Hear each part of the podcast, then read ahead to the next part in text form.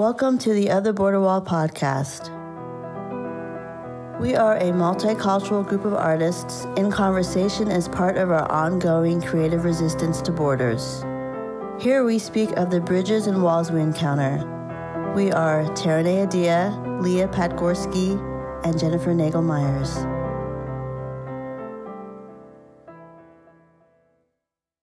Welcome, everybody. We are here at the end of March with our special guest, Alberto Tlatoa. I hope I said that right, Tlatoa. You did. Okay. Uh, Alberto is a food justice advocate, social entrepreneur, historian, artist, and community organizer. When Alberto was a child, his family had a farming plot in the largest urban farm in the nation in south central Los Angeles. However, it was destroyed in 2006, and since that time, he has helped organize community residents to challenge irresponsible developments. He co founded the South Central Farm, a grassroots organization that promotes the establishment and preservation of green and open space in South Central Los Angeles, a community where green and open space is rare, as well as promote urban planning, farming, urban farming, a public health, and effective participation in the planning of development that intimately affect every single one of the residents that reside there. Um, it's an incredible story, and you uh, have done so much and, and wear so many different hats. And we would like to ask you about many of them, all of them. Uh, but we thought we would start with bringing our audience um, into the story of the South Central Farm. If you could tell us a bit about it and how you were um, connected to it and what happened there. So uh, the land that we were fighting for such a long time has such, a historical significance to our community. Um, unfortunately, right now, four warehouses have been built on that site, which is sad. Uh, but it led to a bigger movement. So here's the history in like a, a couple of seconds because it's very, it's a lot of history to cover. I've been part of uh, documenting the history and also capturing the narrative of the community, right? So as a storyteller, it's also important to understand the history of our communities and what our communities have done to challenge um, institutional racism. And um, our community has been fighting for environmental justice since the early uh, 80s. Yeah. So um, the the historical land site of the South Central Farm was once going to be uh, trash incinerator was going to be, be built on that site, and then community members mobilized to organize, and they they fought it off, and it remained vacant for such a long time. It wasn't until the 1992 uprisings where our community really saw a lot of looting of food. So a lot of grocery stores, liquor stores, people were stealing food. So there was a big um, a bit a big light was shed on the fact that a lot of families were experiencing food insecurity. So that land was mitigated to the community as a way to heal after the nine- nine- 1992 uprisings. It flourished into a community uh, urban farm, a 14 acre urban farm, and um, it flourished until 2006. And so the community, I came in uh, as a kid. My family had a farming plot in the South Central Farm. It wasn't known as the South Central Farm. We later dubbed it the South Central Farm. um, we were there. We were one of the original people who who, who- started the other side because the project was only supposed to be seven acres, but the necessity Wow. was so huge, it jumped onto the other seven acres, making it a total of 14 acre urban oasis where families had an opportunity to grow their own food and also teach their children how to grow their own food. So it was a very unique project that the community was really fond of. And that's what uh, led to a big movement to really shed light on the lack of access to food, nutritious food that we have, and also the environmental uh, uh, injustice and racism that our communities experience. Because if for those of you who don't know the uh, the geographic of our neighborhood, it's highly industrialized. So we are pretty much boxed in by all the major freeways, the 10 freeway, the uh, the 110 freeway, the 105 freeway, and the 710. So we're boxed in into all around um, uh, freeways. So we, we also have a lot of bad air quality, and we don't also also don't have access to open green spaces for our community. So it, it served as some uh, a focal point of community gathering, a green space, and also help uh, unite our community. And and after we received our first notice of eviction in 2003, the community decided to mobilize because we were not given the due process. If they ask us, hey, we're going to sell it, then why why can't we fundraise ourselves to try to Yeah. purchase this? And that's was the end goal of our campaign for three years to try to bring awareness about this beautiful urban farm, a 14 acre urban farm that pretty much a lot of people didn't have knowledge of. So then we had concerts, vigils. Uh, we had a lot of celebrity also come out and support us. We also did a, a civil disobedience action to stand in solidarity with our community members and saying no to the destruction of the South Central Farm. And since then, um, we've really been vocal and, advoc- and advocating for uh, urban farms, uh, food justice, environmental justice, and also getting uh, our community to be empowered and also know how uh, these institutions work and how decision process happens. So that's a little bit of a glimpse of our story, but uh, out of an uprising, this beautiful movement erupted, it rise to basically Mhm. get people to be become vocal and active members of their community. It's an incredible story that continues right now today, completely still alive. I watched um, the short film last night, the Oasis in the in the desert um, film. I'll we'll link to all of that. And there was one part where I know you were like 18 years old, I think, when that was happening in 2006, and it really struck me so hard when you said, "If they tear down one tree, we'll just plant two more." And I just thought that's really the spirit you have to go through this with. It's like we'll double down our efforts to rebuild. Got a history of the farm, and I really appreciate that because I don't think a lot of our listeners who are in Pennsylvania know that much about what happened there. But there's a lot of similar environmental racism happening in Pennsylvania and um, in different ways, and just racism in Pennsylvania. So, one thing Tara and I were talking about before we got on with you is the connection with the how the farm that plot was from the Rodney King uprising and the connection there. I think Terne wanted to ask a question about that. Um, I did have a question about um, about the the uprisings and the how that was the impetus for for the farm. But I had a question, I guess, going back a little bit. I just was curious about your experience growing up with that green space and with that um, with the farm as part of your youth. Could you talk a little bit about how that had how that what was that experience like? Were you actively involved or were you just kind of just getting the benefits of the harvest and just wanting to get a sense of what that experience was like for you?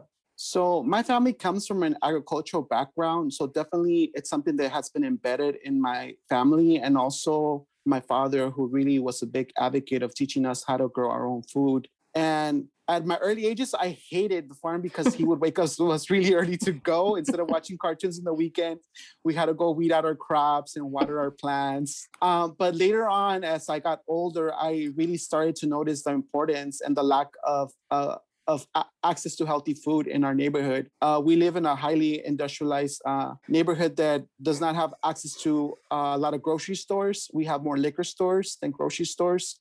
So that was a big issue for me. And also the fact that um, people were not really thinking about urban agriculture as something um, that could benefit the community, right? So I think in the last five, ten years, there has been a shift in terms of how people see food and they, there's there's been a calling for localization of food and food systems.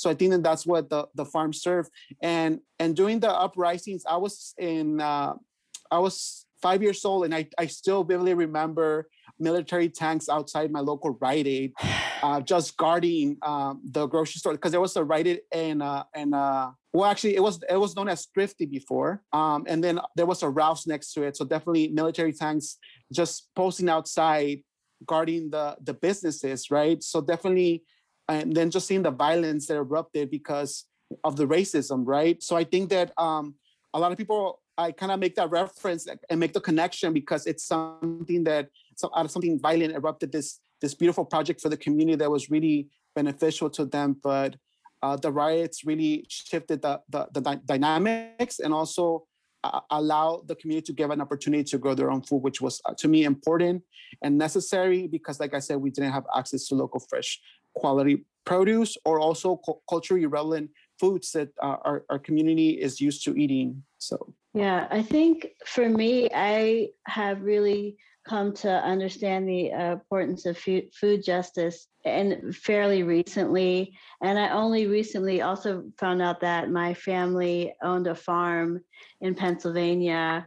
Um, over 100 years ago. And Wow. so you kind of see the loss of um, the loss, so much of land and farms being lost by African American and Black families, and just how much um, food access, food culture, food justice um, is so wound up and with all of the things around injustice issues in America. So I really see the parallels between what you're talking about and what I'm learning that my family has also dealt with. Right now, Alberto, what is it like in South Central? Like, what is what kind of green spaces are there for people? So we don't have a lot of access to open space. Some of the parks actually have been closed during this pandemic, and you know, nature has been one of the things that really has helped people with their mental health. Uh, right, because we we cannot socialize with people. So definitely, COVID nineteen has also shed a light that people are still experiencing food insecurity, and now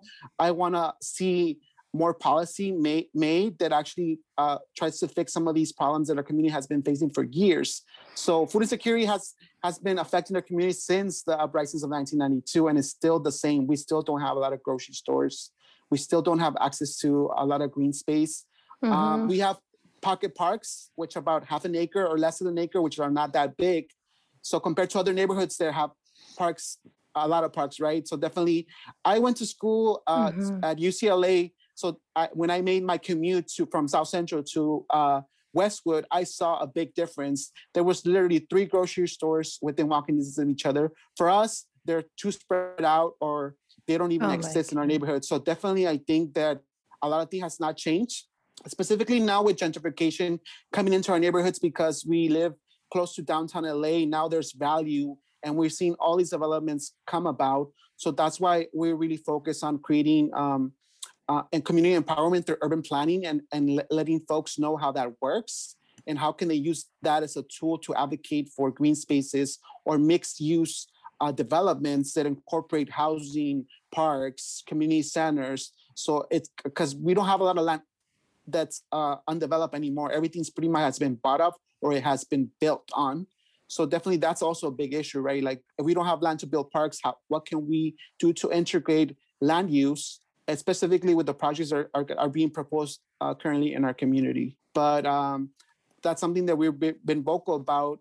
And the reason why we stay committed to the original South Central Farm site for such a long time, it was because it was 14 acres of, of undeveloped land. 14 Yeah. acres of- of developed land in the city of Los Angeles is pretty much unheard of now. So definitely that that that's why we we continue to fight.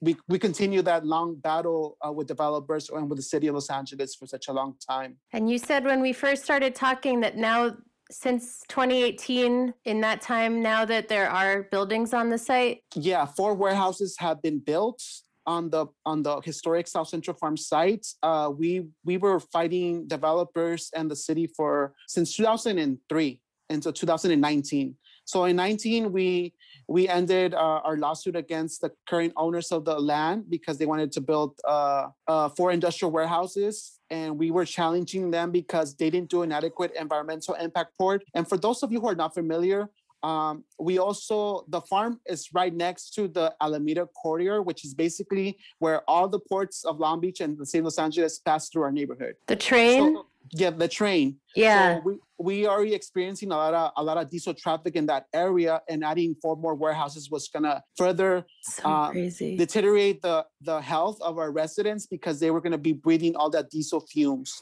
So definitely that area was key in and us fighting for environmental justice and also advocating for our residents that you know that, that these are the projects that are being proposed to your neighborhood and we wanted to activate them and that's what we did. And so for about uh, I would say from 2003 from 2006 to 2019 we stopped developments from getting built on that site so it, we gave them a, a, a long fight to really try to restore it but unfortunately like i said it was just Wow. um, economics um, all of these things it's that are, it's very upsetting, right? You, you see so many injustices, and you're like, when are we going to get our justice, right? But one of the things that did come out of this movement is us learning how those systems works yes. and how how can we prolong them or challenge them, or how can we put pressure on these developers to build projects that are going to benefit our community. Yeah, I think that that kind of multi multi tactics. I don't know, I'm not using the right words, but just thinking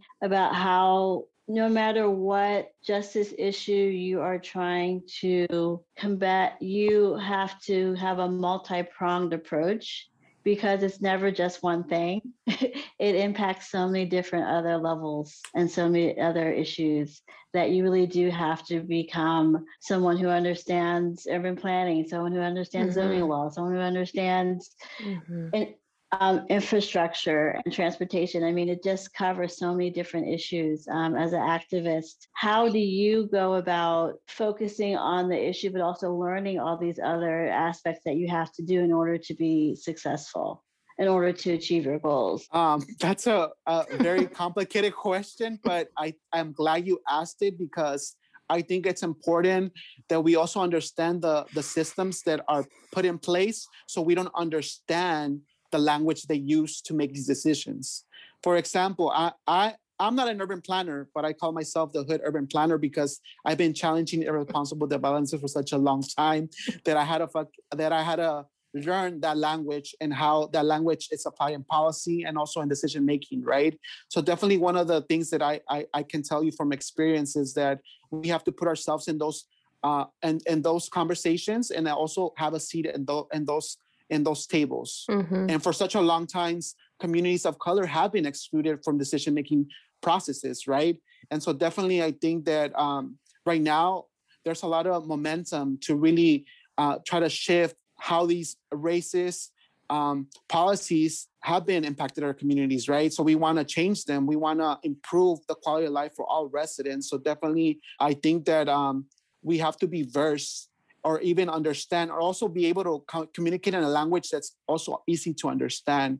Because when i started learning about you know the environmental impact reports or CEQA law or just you know the zoning laws you know it's very complicated. And if somebody who who works uh, long shifts they're not gonna uh, dedicate like uh, maybe an hour to learn all this, but it, it, it does impact them, right? So we gotta make it interesting for them, or we're gonna we gotta post the whole picture. Them. This is how this impacts you when this development happens, right? These are the consequences, right? Yes. So definitely, there's it's understanding the full circle of how things work, and also uh, being able to to um, convey a message, right? And I think that's what the South Central Farm has done is basically conveying a story of people learning how to navigate these institutions, learning how to navigate um, uh, these these unjust laws that continue to impact and damage our communities. And so I think that there's a, a lot of work still that needs to get done, but we also need to shift the conversation. For example, a lot of the community farms or community gardens in Los Angeles are owned by the city. But because real estate property is so valuable here in the city, whenever the city decides they're going to develop those sites and those projects are done. So one of the things that we've been advocating for is land access is food justice. So that's where it starts. We need to have land ownership. So yeah. we, we've been talking about the concepts of community land trust and what does that entail and how can that benefit a community so they could secure land and preserve it for future generations. Because like I said, I don't want to be later on down the line talking about, I remember when when houses used to have a backyard because right now entire blocks are getting bought off and demolished to build uh, you know housing that's up. So uh, definitely i think that's that's something that that's where we ha- we are headed. So yeah. we need to have these conversations like right now. Right now. So the when you talk about the the public trust the public trust for land is that something that exists what is yes that? that's a there's a there's a national organization the trust for public land that has uh-huh. been uh, preserving green space um, there's also okay. the concept of, of, of, of land trust for housing um, so definitely there's multiple uh, ha- uh, land trusts, but we're also saying that it, this could be used to create urban farms and urban gardens that could be wow. uh, uh green spaces for communities. And they just creating land ownership um, is what really activates community residents, right? So we want to centralize yes. centralize a location where community members could gather and talk about presenting issues and also empower them to to learn how how these systems work so they could advocate for themselves because that's one of the things we had to do how to advocate for ourselves and learn how to navigate these spaces and it's intentional that the language they use in these systems is very like obscure and hard to access because it benefits them to keep it out of like regular language you know? And also just to think about it, it i mean it's the laws they write benefit them so they have to think about it that way. It's you have to access it from a lot of different angles. I was just going to say that the impact of of seeing the direct footage of you all protesting and being there at the site was so powerful and will stay with me forever really to see land that was yours to to be taken is something that is like it's it's it's such terror. It's a like a true form of terror terrorism and um it's it seems like so simple. Just make more spaces for people to to grow their food like it's it's such a con- concept that's rooted in our history as humans that um, is incredible that we have to face these like oppressive like concrete structures. It's just it's so at odds with who we really are deep down as a species. Anyway, I I don't really have a question. I'm just saying that that was very impactful. So thank you for for for growing out of that into what you now do. Um, I just wanted to ask. You had talked about public land or or land that's owned by uh, municipalities, or in this case, the city of Los Angeles, versus actual land for the public. I wonder if you could talk about the difference, that difference, because as someone who doesn't understand this process very well, it seems like if it's public land, it should be accessible to the public rather than sold whenever a, a municipality or a city wants to sell it for revenue. Um, so the city of the city of Los Angeles owns a lot of land that's uh, owned by the city, but it's just sitting there. It's nothing happening mm-hmm. in those uh, land plots. So in my, I live in Council District Nine in the city of Los Angeles, which is South Central Los Angeles, and I see a lot of vacant lots in my neighborhood, and um, we constantly hear, "Oh, this this this land is going to be designated for affordable housing," but it's been ten years and nothing has hmm. been developed on this site, right? So the city has yeah. definitely because there's a, a whole um, conversation now about green space and food justice right now. Um, previously, uh, the city had po- passed policy that encourages um, landowners who own land to get a tax uh, write-off if they're they're they're called uh, urban agriculture incentive zones. So, for example, let's say I own a piece of land and I don't want to do anything with it, and then I could lease it to an organization or somebody who wants to do a community garden for a lease of five years or whatnot, right? Um, and they get tax incentives, right? To uh, you know tax cuts, right, on their taxes. Um, so definitely there has been uh, a shift in policies. But what I'm saying is, yes, you guys are supporting these kind of projects, but you guys are not freeing up the land that you guys own, or even allowing people who want to buy it to um, purchase it to develop these kind of projects in the community. And I think that that's important, right? If you want to be an advocate of change, if you want to pass policy that really kind of changes some of these systems, but yeah, you're not you're not you're you're talking but you're not doing the walking mm-hmm. right so i mean it's kind of like i mean i've been in this food justice world for uh, almost 17 years now mm-hmm. of my life that I've been working on this. So definitely, I I seen how things have changed, how the conversation now is currently guided. So yeah, the city does own a lot of land, and I think that now it's a time to free up some of the land and give it to the community so they could buy it. And even buying land uh, here in, in Southern California is really expensive. So I think that also uh, plays a big role in, in like how can th- we make it accessible to folks to buy it if they want to create urban gardens or green spaces in their communities. But the city does own a lot of land, and I think we should uh, be saying, "Hey, you guys have this land. Why don't you guys do something with it?" And let community members, um, you know, pitch projects for those sites because there's a lot of need in our neighborhood specifically for food, food justice, and food access in our neighborhood. I hope that answered yeah. your question. Wow. And the concept of uh, yes. uh, land, yes. community land trust is where we collectively buy it mm-hmm. and we we secure it, so we have a say on what what gets built on that site because we're we become landowners. Mm-hmm. Have you has that's very exciting. Has that been able to take any ground like in your neighborhoods? Um, yes, uh, we have an organization that we've been kind of working with uh, called the Los Angeles Neighborhood Land Trust, and they build parks and community gardens for uh, local residents throughout um, Los Angeles. So definitely, they've been doing that work. But I think more people need to jump on that bandwagon and do this work, right? Because the need mm-hmm. is so mm-hmm. great. Uh, especially in our in our cities that are very urbanized. We have a, a high density population, so definitely it's there's a lot of people, and so we need more more green spaces. And I think that this this this conversations are happening across the country now because people see the need um, to really uh, localize their food system and also advocate and create green jobs. Right. Yeah. One of the things that we've been vocal about is that food can generate jobs and could be part of the Green New Deal, right? How do we how do we create green economies that are going to be beneficial for the residents? So definitely food entrepreneurship can be a way to really create jobs in our neighborhood and also urban agriculture bringing um, jobs as well too. Uh, even youth apprenticeship programs or internship for youth so they could know about food systems and how uh, a lot of the communities of colors um, don't have access to to healthy grocery stores or any grocery stores in general. Yeah, the food uh, food desert in your neighborhood. Yeah. Are there um are there examples in South Central Los Angeles of of smaller community gardens that have come over the last like decade or so? Yeah, there's been some that have benefited from the urban agriculture incentive zones, which is very minimal. I only know one in my neighborhood, and Yeah. uh, we one of my friends runs it, and she works for this organization. So definitely, I've seen um, more organizations and more community members jumping into this, doing this type of work. But um, the, the the thing that's missing is land access for sure, right? Uh, how do we make it easier?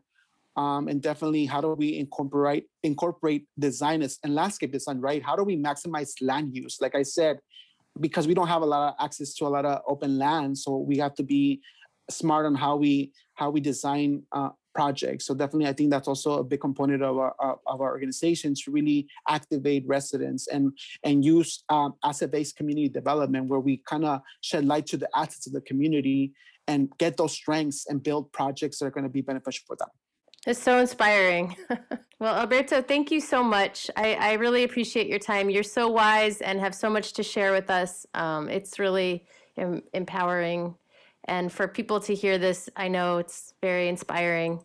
In a lot of our listeners come from Pittsburgh, where Tara and I, and I used to be based, and there's a major same issues happening there. Um, many of the lower income neighborhoods are like without green space and then you see it in the wealthier neighborhood like aldous park and then i knew people in pittsburgh who even though there's parks there had never been able to they had never even gone to the parks it's like there's a disconnect and they're the people who would benefit most from having space to be outside and growing food alberto i would love to just ask you how all of that that happened when you were younger in 2006 brought you to co-found the South Central Farm organization. Um, I think that because of the work that we were doing, it kind of has been evolving constantly, right? We've been um, we've been uh, running campaigns to uh, hold developers and elected officials accountable for such a long time. Now we're shifting um, the tactics. Now we're we're advocating for non-access, right? So we like, we definitely know that that's an issue. One of the biggest issue is land access. We don't have control of projects. Uh, we don't have say in projects because most of the times these developments, when the meetings are happening, are during work hours where we come from working class families who obviously Yeah. are not going to take um, time off their job to go see what's going to happen in their neighborhood or advocate or, or even learn about the development right so i think that definitely i think we we we use that approach um, and we definitely been on a campaign to really get the hashtag and the movement of land access is for justice out there Okay. uh, to put it out to the universe, right? So we are we want to manifest our vision and we want to guide the conversation. And I think it's it's important that we continue to do this work because I I constantly get the the questions like I want to start a community farm in my neighborhood. How do I do it, right? So definitely, I think we want to also create a blueprint on what it takes. Um, there's a lot of a lot of a lot of a lot of blue a lot of work that needs to get done before you actually mount an urban farm, right? So especially like I said, we live in an industrialized area. It might be contaminated. It might be known uh, labeled as a brownfields as well too.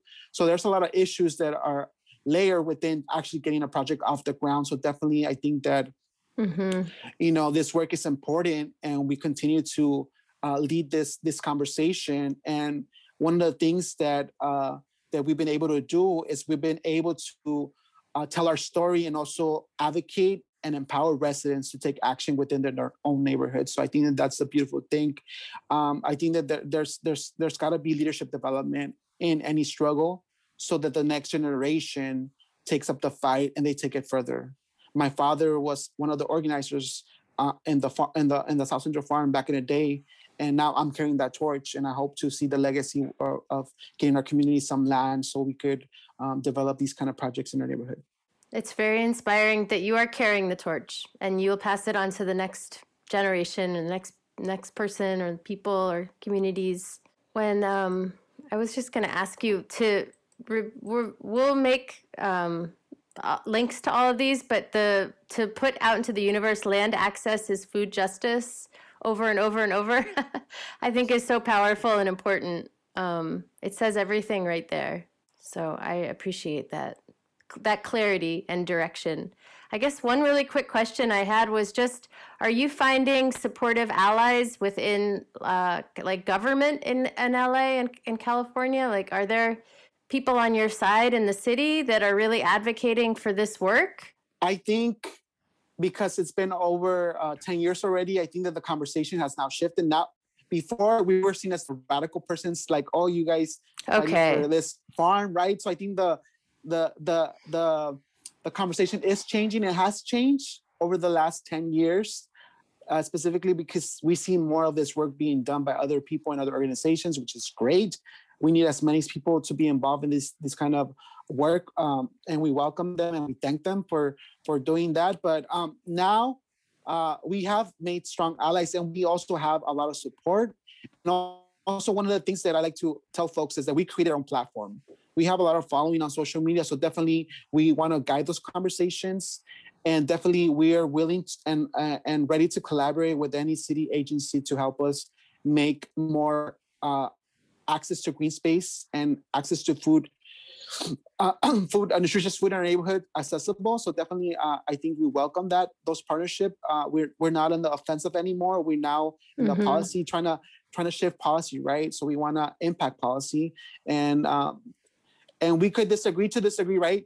Like they say, we we, we could, might not have the same um, experience, but we could uh, we could still work with each other to really get changes, and that's how change happens. We have to sometimes swallow our ego and really um, see for the benefit of the community, and that's what we're trying to do. Really, but we we made some strong allies, uh, different other other organizations and other people who have been very supportive of our work, and they give us credit because we we were there out there in the streets um, demanding accountability from our elected officials and developers, right? So we've done our due diligence to really uh, build our street credit, and and it shows, right? So now it's how, how do we how do we make it into a nice package and make it uh, viable and make people attracted to these possibilities of creating these food systems and green spaces as a means of also economic development and also greening our neighborhoods and also dealing with climate change because we yeah. know the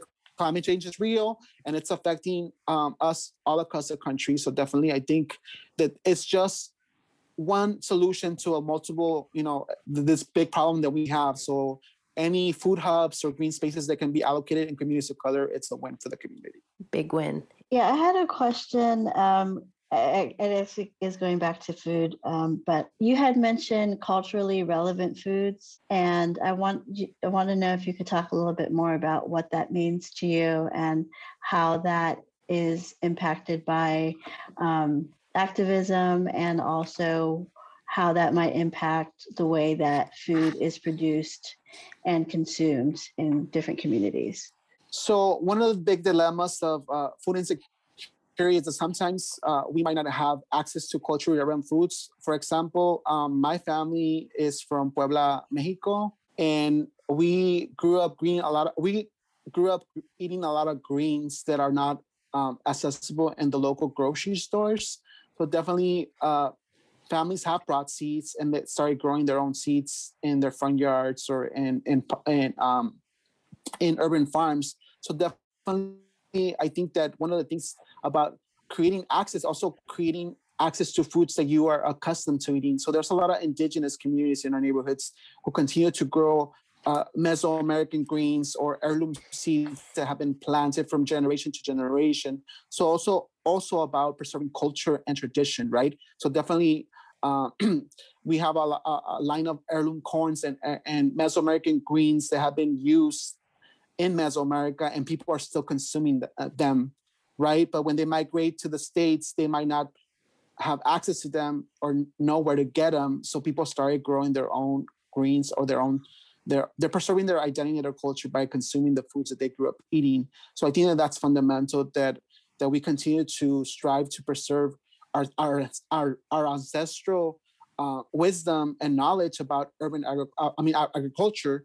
So we we pass the generation to other folks and our future generations are able to eat the foods that our ancestors were eating. So I think it's it's it's to me I'm I'm really big on that that people um, eat foods that they're used to eat their grandma used to cook. So mm-hmm. definitely I think that you know for us food is for us the most revolution you could do in a family household is break bread with your family because that's when we check in with each other right so that that is an act of self-care in itself specifically and then our bodies we we have to take care of our bodies because we only have one body we cannot buy another body right so i think it's important that we also uh, know the history of it, right? And also now with a lot of genetically modified foods being out there as well too, like they're also affecting the purity of our seeds, right? So definitely, I think it's important that we that we we, we continue to to advocate for that, and that's something that the South Central Farm has been doing, promoting, um,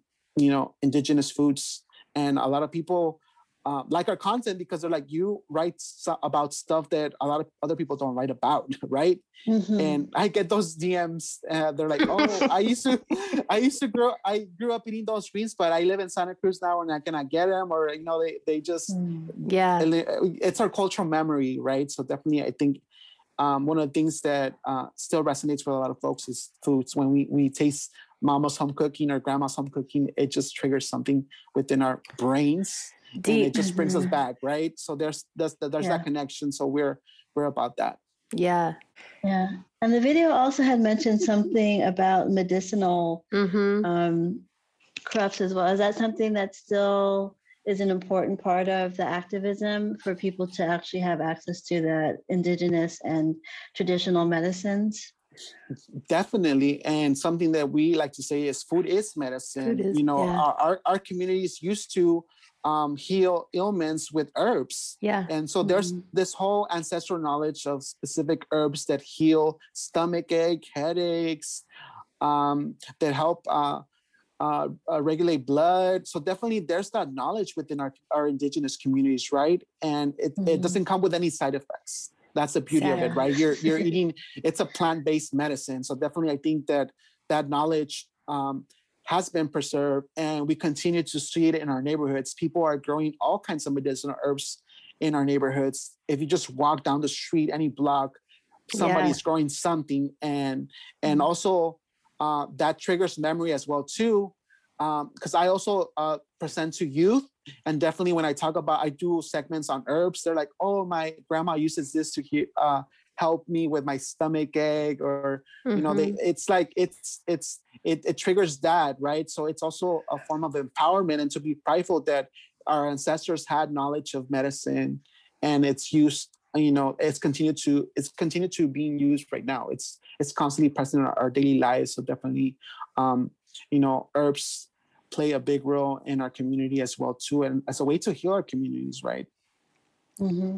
and i I guess one other, one last question in, in that line of thinking, does that independence, that connection to culture, and that power, does that threaten the big box retailers and the agricultural systems and the pharmaceutical or the pharmaceutical companies, or is it an opportunity to have partnership um, with them or to replace them? So going back to the destruction of the South Central Farm, what I got from the destruction, because it was a very violent eviction and destruction, uh, 45, 45 uh, community members got arrested that day on June 13, 2006. And what that told me, it was an attack on our identity, our foods, our culture. It, it basically was an attack saying you cannot be who you are. Mm-hmm. Um, but our seeds have have been resistance. Our existence is resistance, right? Mhm. So definitely, I think that that we we need to um, really see the bigger picture, right, and under really understand how how we continue to thrive amongst all this uncertainty and civil unrest in our in our in our neighborhoods. We're constantly getting attacked from multiple uh, directions. It's a never-ending cycle, but I think that um, the most dangerous thing that the farm uh, represented to other folks was the fact that people could be autonomous. that people could, could it could be a project that was led by the community for the community, and I think that that was uh, during that time that was the probably the biggest fear because um, once you lose fear, you're not afraid to ask any questions. I Mhm. myself have been put in those situations where I had to go to meetings that I was like, oh my God, I don't even know what the hell they're talking about. but I, I chose to put myself in those places to learn, Yeah. to see how it works. And I'm not afraid of asking questions. I'm not Yeah. afraid of asking my hand and raising my hand and asking, hey, how do we do this? Or how does that work? Can you explain it to me? Right. So we could Mhm. grasp and understand it. So definitely um, communities will continue to thrive amongst uncertainty. And it's something that um, that um, that I carry and, I, and and it's my lived experience, right? I learned so I've learned so much in the 17 years that I've done this work about activism and how uh, local government works. I've learned how to uh, speak to my community, uh, how to talk to them in the way they understand and understand what's going on, and also maybe hopefully empower one or two. Right? It, like I like to say, if you can empower one or two persons, you're already done your job. Right? When you ignite, you you you you you create that spark and they become exposed to this new realm of, of things that they were not even they they didn't understand that it impacted them or it could affect them right so i think definitely that's that's also um important and definitely yeah uh herbs anything that's plant-based has been a threat to pharmaceuticals because you you're you're turning their their um money mo- money mechanism right? They, that's how they they gain capital. That's how they they build wealth. Um and it's sad but um, there's still a bunch of knowledge in our in our indigenous communities about medicine. So definitely i think that uh, there's still a lot of a, a lot of room for growth. Um, and now we are seeing a conversation of a more holistic medicine right? So definitely also Yeah. It tells you something right? That things are changing. People are are reading more are becoming more aware of um, all these medicines that are are healing something but causing something else. Yeah. hmm Yeah, yeah. And I think even with it, with COVID 19 and just looking at how do we um, have a healthy immune system and what are the things that we can do just on our own to to have that that strong immune system and a lot of it is just things that are natural it's not going to cure anything but at least it's something that can help us stay healthy and having access to that and having the knowledge of that i think is really important so thank you. Alberto, I wanted to ask like what's a typical day like for you? Like what's your what's your life like? Well, I try to post every day on our social media accounts. That's uh, I love your social media. We're gonna post to them there. They're really inspiring. That's how I found you. I was like, this person is a genius. this is so brilliant. All of it. Yeah. So I have a background in marketing and PR. Okay. so and, and definitely I've been in the community. So I really, I like I said, I've been a community organizer for 17, 17 plus years of my life already. Uh, I know my neighborhood. I know my neighbors. I know the organizations that work in my neighborhood. Cool. So I think it's uh, important to build bridges and also network with folks. And um, this is just one fight. There's multiple fights going on for affordable housing, access to health care. Um, Yeah. um, you know, so there's so many battles going, labor laws, Yeah. uh, worker rights, immigration rights, right? And um, we all know each other. So uh, one of my typical days is just, you know, always replying to folks. And currently, we are uh, doing a partnership with Cal Poly Pomona, and they're going to help us design the future vision of our new farm. So we have about 70 uh, landscape architects um, learning from us and hearing what we got to say to build this vision for us. And so, definitely, uh, that's one of the projects that we've been working on uh, during this pandemic. And also, um, a study is going to get published uh, documenting the process of um, you know uh, of our work uh, how does that work? How to how to build an urban farm? And i think that a, a lot of people would be interested in this this study because like i said i always get uh, emails and Yeah. comments from folks i want to start an urban farm in my neighborhood. How do i do it? Do i just go to the city and they're going to give me free land? Well i'm sorry that's not how it works. But uh, people are under that perception that it's easy but it's it takes it takes a lot. I know. it's a lot of work, but definitely um, constantly replying to emails and also trying to Wow. build um, more allies and also uh, empower more local residents to be active in their neighborhoods because um, they're the ones who are going to be impacted by developments, um, by all the things that are happening in their neighborhoods. So definitely, um, my my goal is to continue to tell our story. And as a historian of the South Central Farm, who's been documenting the history, I think it's important that we, I always shed light back to our work where it's rooted in, which is creating land access, creating food justice, and creating um, and creating a just world, and also advocating for environmental justice. Because enough is enough. I'm tired of uh, elected officials and developers exploiting and extracting resources from our neighborhoods and not really giving back to our neighborhood. So definitely, I think that um, I take I take that role really um, serious when I really create my posts, and uh, all my posts are created with intention Yeah. to either spark a conversation or see it from a different light. Um, so definitely, I, I I craft my my my content carefully each day to really um, try Hmm. to uh, attract different folks and um, there is a big movement now of people wanting to reclaim land and buy land for their neighborhood so definitely i want to see that uh, throughout the throughout the country and also throughout the world because food insecurity is not is something that impacts the whole world. And it's something that's affecting globally right? So how can we maximize land use in urban cities?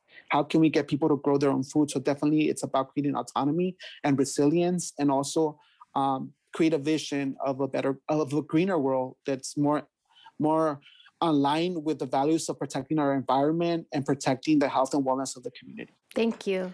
I was just going to say that on your posts, I feel like you're giving a voice to the plants, and I really appreciate that. You bring them like you bring them up so much. Like they're already just these like magnificent plant plants, or just like they don't even make sense how miraculous they are.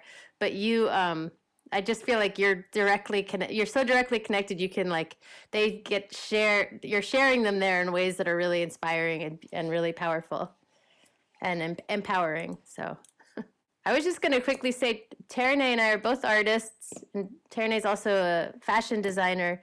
But we wanted to know what you are, how your art comes into this, how you're an artist too.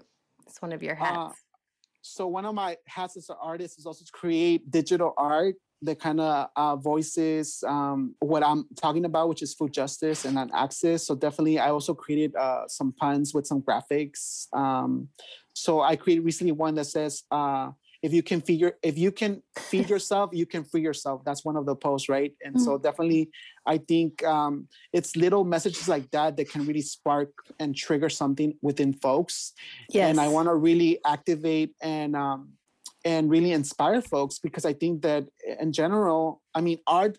I was one of the original persons that created a lot of the signs for the South Central Farm. The signs that you see, Oh. the the messaging scene that you see posted around the farm. Um, I stencil them. Uh, I stencil two big messages that constantly get reshared. Um, are also online.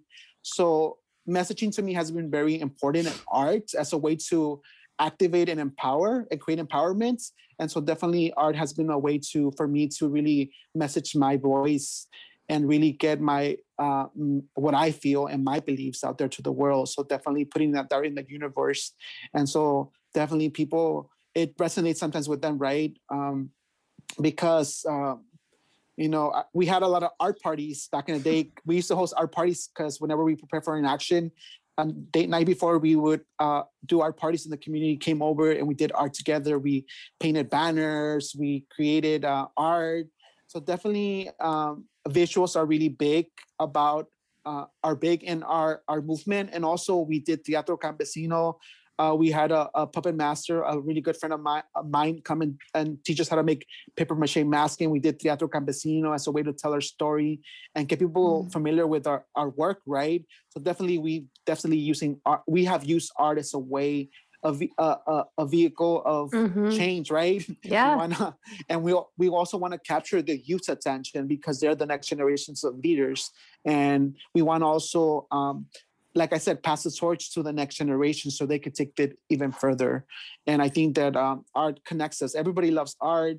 Um, I think that's the beauty of art, right? It could- Yes. it, it's very Mhm. versatile, right? It could be anything, right? You interpret it, right? So to me, I think that um, using art as a way to to spark conversations or even create visibility has been key to build this movement.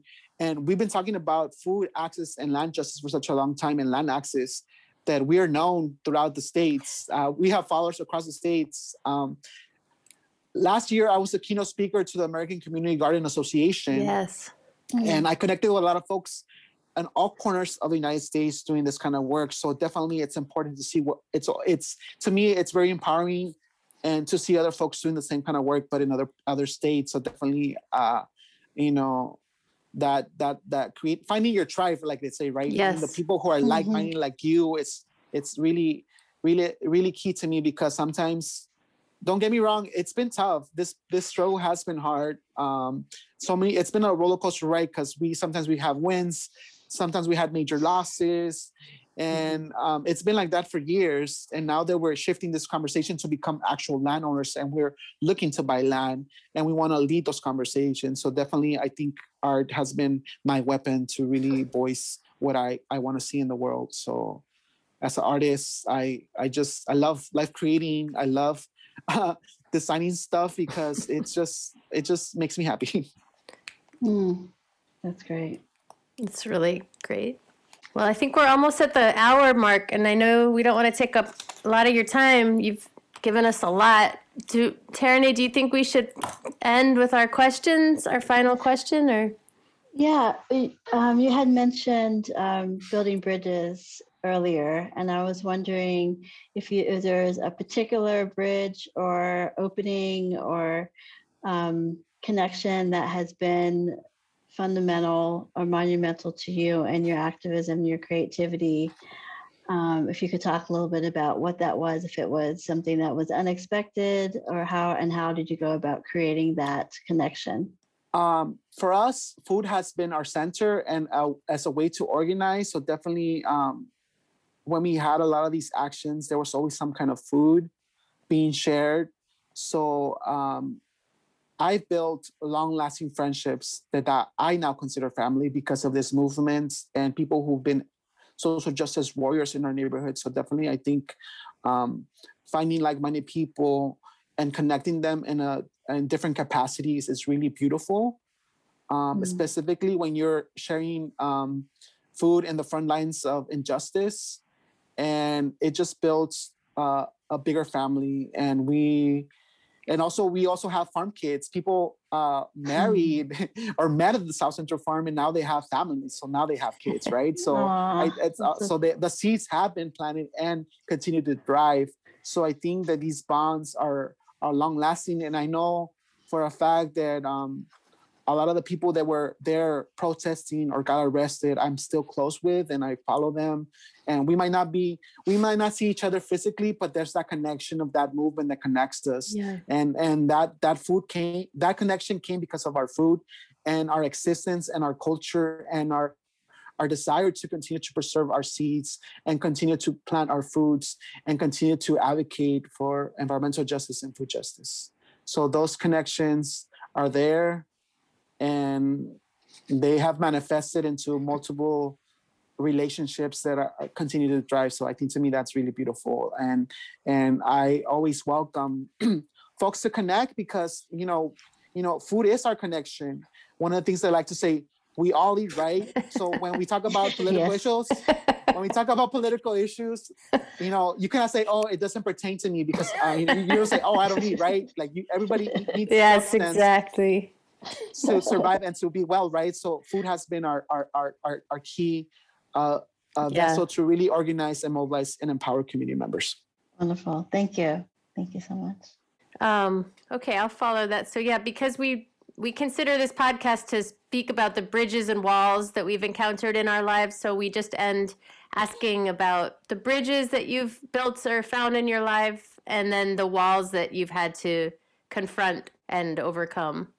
So maybe I know we've spoken a lot. You've spoken a lot about different walls, but maybe a specific wall that you had to deal with, or metaphorical, or I think the biggest wall that I've encountered uh, while doing this work is um, really people not having faith in our communities. okay. I think that there's this perception that people who live in impoverished neighborhoods do not have the skill set or the mindset to really advocate for themselves, or they come with that mentality. Oh, they want to. They they choose to be unhealthy, or they don't want to do. They don't. They don't want to get themselves out of those situations, right? So I think that um, to me, I've proved that wrong. I proved that community members can gather and create a movement to really um, unify the voices of the community and really challenge these systems that continue to oppress our communities. It's nothing new. It's just a different date, a different year. So I think that uh, that people sometimes don't take us seriously, and that's what happened to us when we were first started campaigning to save the South Central Farm.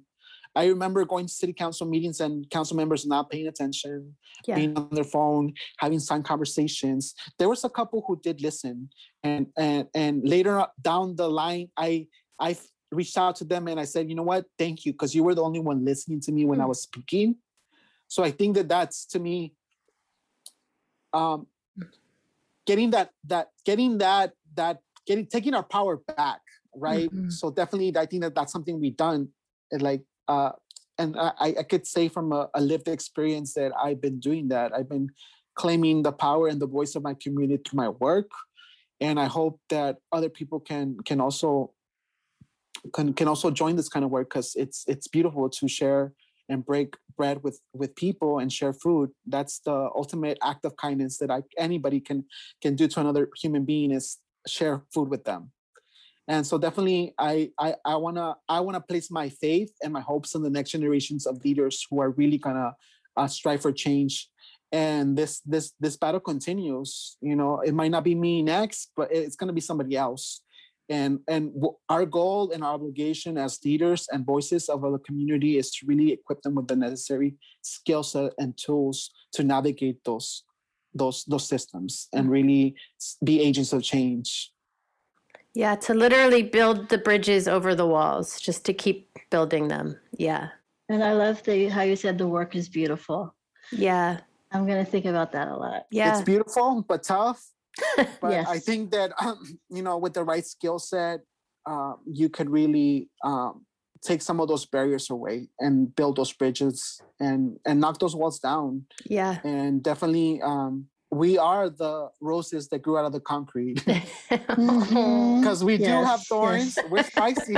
We'll get them out and we You gotta have some thorns, yes.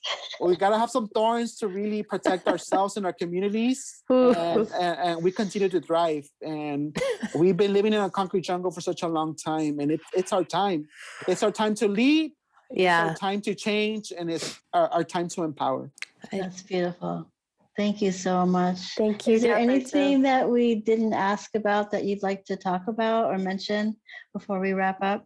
I think I, I think I said pretty much everything that you guys your questions were pretty uh, on point with everything that I was trying to convey. So thank you for guiding the conversation. I think it's important to to have these conversations, right? And for folks who are in similar situations, because I've also gotten um, you know those messages where like, oh, my community garden is gonna get shut down. What can we do? What can we do to organize or mobilize? Right? It's just you just got to get a bunch of people who are committed to fighting for social change and social justice because there's always going to be injustice in our neighborhood injustice injustice laws injustice policies in our neighborhood so we just we got to put ourselves in the front lines and if they don't if they don't invite you to the table make your own table and bring your own Yeah. chairs and i think that, that Yes. that's something that the south central farm has done Yeah. for such a long time we were excluded from the major conversations about food justice work because we were seen as the radical ones we mm. were the ones that went to protest the mayor we went to protest our council member we went to protest pretty much everybody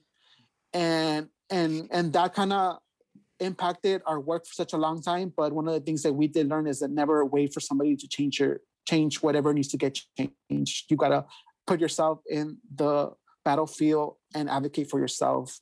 And that's the one thing that I, I like to tell and share folks, like don't wait on anybody to Mhm. make a difference. You got to be that difference. So definitely uh, don't be afraid, lose your fear. Um, and the only dumb question was the one that was never asked. So I think that a lot of people Mm. sometimes are too scared also as well to ask questions because they're like, oh, that's probably a dumb question. Like you, you'll be surprised how many folks probably are thinking the same thing, but they just don't have the courage to ask or find out. So that those those are my lesson learned from this movement, and I continue to I continue to fight with my same passion that I had back in 2003 because it it was really a project that that was my first time seeing community be at that kind of level where people were just working together sharing food um so it, it was a very powerful experience to me that i kind of continue to cherish Yes. and so definitely it, it it it has been a big factor in the way I think, the way I believe our society should work, and also why I continue to do this work because um, I want to make sure that other youth and other kids in my neighborhood have the same opportunity that I have because that experience in itself really really shifted my thinking about food and also just I could see all the injustices that were happening yeah. and Mhm. uh, I come from a a Spanish speaking neighborhood, so sometimes when they would speak, those elected officials would not listen because they were they were uh, in Spanish. They were Spanish speakers, so I was their voice when I I, I I did my time to speak there. So definitely, I think that also um, being able to capture everybody's idea and just uh, say it in a way that it's very passionate and also uh, straight from the heart because this work is from my heart Yeah. and and it's it's been challenging like i said but it's it's been a, a blessing in disguise at times because it has exposed me to so many people so many organizations so many amazing people. And i want to i want to see that for other folks. And uh you know i think that that we don't really understand our collection down until you start growing something. I think that we we, we see a different value to food when you grow it from seed Yes. to harvest. Mm. and I want to make sure that you know kids can eat their vegetables because you know produce and fruit is delicious, but if it's fresh, it has so much flavor, right? And to me, that's that's that's powerful. Like lo- learning where your food comes from, learning where where how to grow it, it's very empowering to me. And also, you know, we are protecting the environment we mm-hmm. are purifying the air we're building community we're sharing resources we're creating leaderships we're creating leaders and we're also um, l- teaching people how to advocate for themselves which to me that's the main thing that's really has been seen from all this organizing work is there's no transition from leadership right? So usually once a movement starts they don't transition they don't teach other people to take their roles and take it further it just Yeah. once that person leaves everything just crumbles down because people don't know how things work and i think that that's we need to have a circular flow of information so we know how to how to market ourselves how to advocate for ourselves how to ask questions how to create fundraisers or create resources for ourselves to to uh, put into practice our vision and what we want to um, want to we want to create Mhm. That's so so important. That's so important. And um, how can people find you on social media or what website, and how how should they connect and learn about your work? Um, so for folks who want to follow our work, uh, please visit our website, uh, www.southcentralfarm.org. And all our social media handlers are linked through our website. And our Instagram is uh, uh, at South Central Farm. So definitely, uh, uh, I would like to invite anybody to who is who is interested in learning about our work and our next phase, which is land acquisition, um, to follow us. And um, we haven't publicly announced that we are looking to buy land yet, because we e- everything's been um, uh, behind the uh, bef- behind the scenes kind of work. But um, once we uh, we're currently making a, uh um, we're looking into. We are talking to a, a landowner to see if he's willing to sell to us. If he if he does, then we will definitely be uh, uh, sharing the story and, and, our process as well too. Because I know that, like I said, people want to learn how to start a urban farm or community garden mm-hmm. in their mm-hmm. neighborhoods. Yes. So definitely, uh, I'm going to be creating a, a, series of content that pertains to what kind of um, obstacles or what worked for us, what didn't work for us, because every every neighborhood is different, right? So they have different obstacles. So definitely, we we got to learn how to adapt and also identify key leaders in the neighborhood to really get projects off the ground. So, but we're very excited that this um, we should we should know by uh, sometimes this in the upcoming months if the landowner is willing to sell to us. Um, but it, it should be really it's it's going to be a beautiful uh, beautiful process. It's been a beautiful process and challenging process, but I think that uh, once folks understand how complicated it is, and we could also mm-hmm. advocate for policy change because like i said the city owns a lot of land yes. and if they are willing to sell some of the land for organizations who are doing this kind of work uh, we're not even asking the city to give it to us we're just like let us give us a yes. chance to to purchase these properties so we could create these projects that are going to be beneficial for the neighborhood and and and the whole uh, district right so definitely we are excited about our new endeavor uh, and definitely we continue to advocate for land land land access is food justice. I'm looking forward to uh, a, a, visit to your farm. I it's going to happen and i'm predicting a, a road trip. We can come visit. Yes. Help, help plant some seeds. Yes. Yes yes definitely i think that uh, we're, we're big on that and building community through growing food and sharing yes. seeds and sharing food so definitely um, hopefully sometime this year things will happen for us and then we, we will be announcing that we have land and it will be a, a, a small victory but this victory because it's not it's not going to be 14 acres like the previous site right yeah but the fact that we are able to navigate those systems of oppression and the fact that we were able to acquire land and the fact that we are known i think it's going to be really big for for for our, our neighborhoods and and and our community and also um, the fact that we've been getting this conversation. It's just people reference to us all the time. And um, you know we want to make sure that we continue that fire burning and we continue to activate and empower. And um, and it, it it's going to be a victory. To me uh, if, when the day happens i i'm gonna i'm gonna probably lose it because it's been 17 years in the making 17 years and yeah. if if we're struggling and we're well known to really uh, you know acquire land you know imagine other people who don't really don't don't know where to go or how to do it i think that this is just going to be a phenomenal uh, victory for our neighborhood and our community and and really um, build a movement that really centers community first over developers and that's something that we've been really big about because developers continue to exploit and extract resources from neighborhood, but they don't give us anything back. Yeah. Yeah. And yeah. land trust is the future. That's where uh, the future is headed. And I think that's the only way we could preserve land for future generations. Yes, I agree. It's a beautiful way to think about it because it brings it right front and center now and into the future. Otherwise, if we're not at the table, who knows what happens? Well, we know what happens. The developers come in and they Right. I just you're just such a it, your your visionary um it, you know your your dream is real and it's like a vision that we can all see and you're making it happen and it's so powerful. Thank you so much. We will see you at the farm. we'll see you at the farm. And that was the Other Border Wall podcast. Thank you for listening. We look forward to the next time we all meet. Stay tuned for more every two weeks. Thank you.